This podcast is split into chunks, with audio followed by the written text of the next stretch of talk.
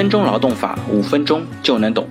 那从今天开始呢，我将为大家讨论新的个人所得税法6项专项附加扣除究竟该怎么操作，该怎么申报。从2019年1月1日开始呢，我们作为一个纳税义务人都有权利和义务去申报个人所得税的相应的专项附加扣除。我会把这些究竟怎么申报落到细处，告诉大家在申报当中可能会遇到的一些问题。我们就先从子女教育这个角度开始。那有人会问，他的子女满了3周岁但是没有进幼儿园的，是不是要填写相应的学校或者国家，是不是可以申报相应的抵扣？首先可以明确的是，即使你没有进相应的学前教育，也是可以做相应的抵扣。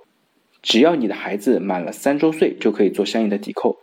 就读学校上可以填写为无，但千万不要空在那里。如果空在那里呢，就可能影响这条信息的信息采集，可能会对后续享受附加扣除产生影响。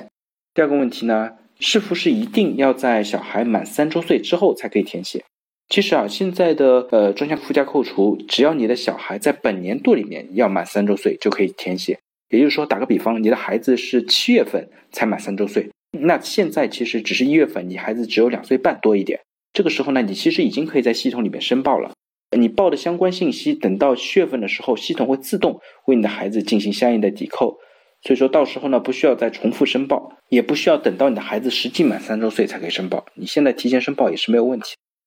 那也有人在问，我的孩子已经不再接受全日制教育的，是否可以填报相应的专项附加扣除？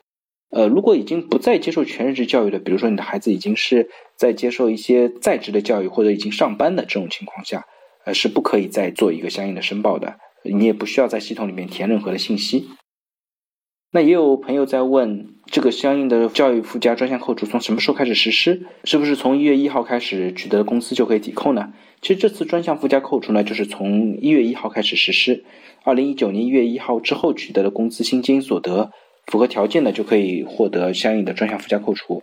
也有朋友问，子女教育的扣除是否需要保留相应的材料？其实对于这一点呢，如果你的子女是就读在国内的学校的，你是不需要保留相应的材料的。税务机关可以获得相应的学籍信息。那如果你的孩子呢是在境外接受教育的，那你需要保留相应的学校的录取通知书、留学签证等相应的材料。下一个问题是，子女教育的扣除主体是谁？子女教育的扣除主体呢，是子女的法定监护人，它包括有生身父母或者是继父母、养父母，或者说父母之外的其他人担任未成年人监护人的，也可以作为扣除的主体。比如说孩子的父母已经去世了，由他的舅舅作为他的监护人，这个时候呢，舅舅就可以享受相应的子女教育的扣除。那下一个问题呢，是子女的范围包括哪些？其实子女的范围也包括比较大，包括婚生子女、非婚生子女、养子女、继子女，也包括未成年人但是受到本人监护的非子女。下一个问题呢，是子女教育的扣除标准是怎么样的？目前的扣除标准呢，是每个子女每年12000元，也就是说每个月可以有1000元的标准作为定额扣除。下一个问题是，子女教育的扣除在父母之间如何分配？目前来说呢，父母可以选择一方抵扣 100%， 也就是说一个人每个月抵扣1000元，或者呢由双方各按照 50% 来抵扣，双方各每个月扣500元。目前只有这2种分配方式。下一个问题呢，是子女教育的扣除分配选定之后可以变更吗？目前来说呢，子女教育的扣除分配一方扣除或者双方平摊选定之后，在一个纳税年度里面不能变更。也就是说，打个比方，你19年选定了在父亲这边全额扣除，那你要等到2020年才能够对这个扣除的方式进行调整。那下一个问题呢，是在民办或者境外接受教育是否享受扣除？目前来说是可以的，就是无论你的孩子是在境内的学校或者境外的学校接受的，只要是全日制的教育都可以享受相应的扣除。